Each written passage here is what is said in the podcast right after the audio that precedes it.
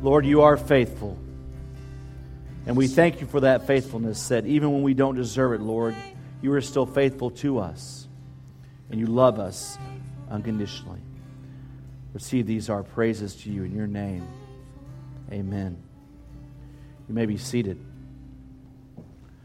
So during the summers, we take a little break from our home teams and we have these things called target activity groups or tag groups. And this last Friday, I went out with the uh, golf tag group and um, we went out and played. And it was uh, my daughter Kaylee, Roger Halson, Scott Job. And I want you to know that uh, if the highest score won, I won. But it doesn't. It doesn't in golf.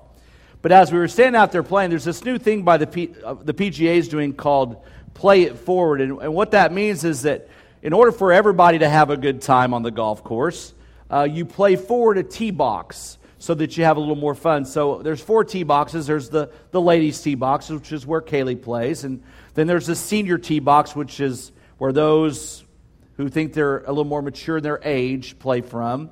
Then there's the amateur tee box, where is where guys my age are supposed to play. And then there's the professional tee box. And as I got to thinking about that, I got to thinking about how that is determined by our ability. You're supposed to play up, you're supposed to play by your abilities. So guys my age are supposed to play at that amateur tee box, the third tee box, but because of this new initiative, play it forward, I play up to the senior tee box, and I probably should really play up to the women's tee box, or really, my daughter will tell you I should probably play up the family tee boxes, which is halfway down the fairway, to have an actual chance because she kills me every time we play. But as I got to thinking about those tee boxes, they're determined by our abilities. As I got to thinking about the church, each of us in the church, we have abilities or gifts or talents that God has given to us. And God wants us to use these abilities or talents for His glory. And I got to thinking about all the people in the church who serve. I got to thinking about Carolyn and, and uh, Chuck and Terry who give us those awesome meals every Sunday. They're here at 7 or 6 in the morning cooking that food, yeah, so that we can eat. And, and they are really talented. If, if, they were, if this were a golf course, they would be teeing off from the very back, the professional tee boxes, because they've got a lot of ability. And then guys like me might come in and be assistants to help them. And several of you have stepped up because we, we said, hey, we need to get them help. And many of you have said, you know what, we can help once one Sunday a month. And you go in there and you help them prepare the food. I got to thinking about our ushers who are here every Sunday morning so faithfully. And a lot of times we just take that for granted that there are going to be people here to pass out bulletins or to, to pass out the books or to take up the offering or to help people find seats. I got to thinking about our youth workers who who have these abilities. And I, I, can tell you, if you ask a lot of our youth workers, they will say, We are not prepared to deal with youth ministry, but they have a heart for youth. And so they faithfully serve our youth ministry. And I'm sure Lynette would tell you the same about the children's area. She's, uh, when Lynette was hired, the rest of us were really jealous because you know she like had like a force of 50 people working back there within a week and we're like trying to get five people to work with our groups so here's the point of this God wants us to use our abilities, and, and sometimes people say, you know what, I'd really like to serve, but I just I don't feel like I've got the ability to do that. I'm not a pro, so I can't I can't help in an area.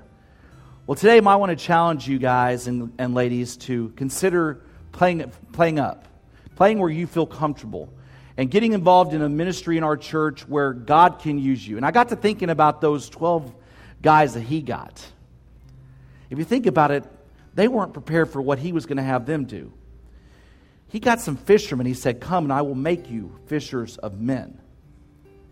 And if we're willing to open our hearts to Christ and to God and say, Hey, I'm willing, will you help me? God will do that. And God will help you wherever you are to serve Him wherever you are. Now, there's another thing I got to thinking about, though. It, it's not just people serving the church. A lot of times people think they have to have their lives right before they join a church or they even go to church. Perhaps you have some friends like that. You've started inviting them to church, and they, they're like, you know, I'd really like to come, but my life's not right. I, I, I can't come to church yet. If I waited till my game was right to go play golf, I might as well just sell my clubs. Can I get an amen, Kaylee? I mean, I'll hit one good shot around. One good shot. And if I were waiting until my game was good enough to play where I'm supposed to, to play on that, on that tee box, even, even the family tee box, which is way up in the fairway, I'd never play golf.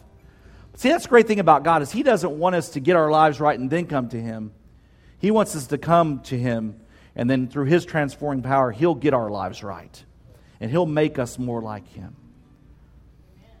And so we come to this table and we, and we stop and we pause and we remember that that last night that He was with those fishermen, those people who weren't ready to do ministry, He transformed them into one of the greatest ministry teams of all time. So, my challenge to you today is if you've been thinking about getting involved in a ministry, don't wait until you're ready. Get involved right now. On the night, that last night in which he was betrayed, Jesus took the bread, he gave thanks, and he broke it. He said, This is my body broken for you. Take and eat. And likewise, after the supper was over, he took the cup. He gave thanks. He said, This is my blood, poured out for you and for many for the forgiveness of sins. As often as you drink of it, do so in remembrance of me.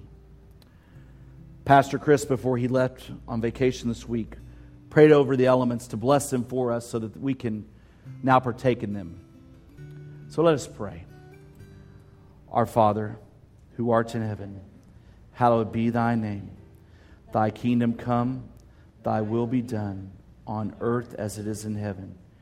Give us this day our daily bread, and forgive us our trespasses, as we forgive those who trespass against us. And lead us not into temptation, but deliver us from evil. For thine is the kingdom, and the power, and the glory forever. Amen the United Methodist Church, we believe that communion is open to all. So we invite you to come partake in his table.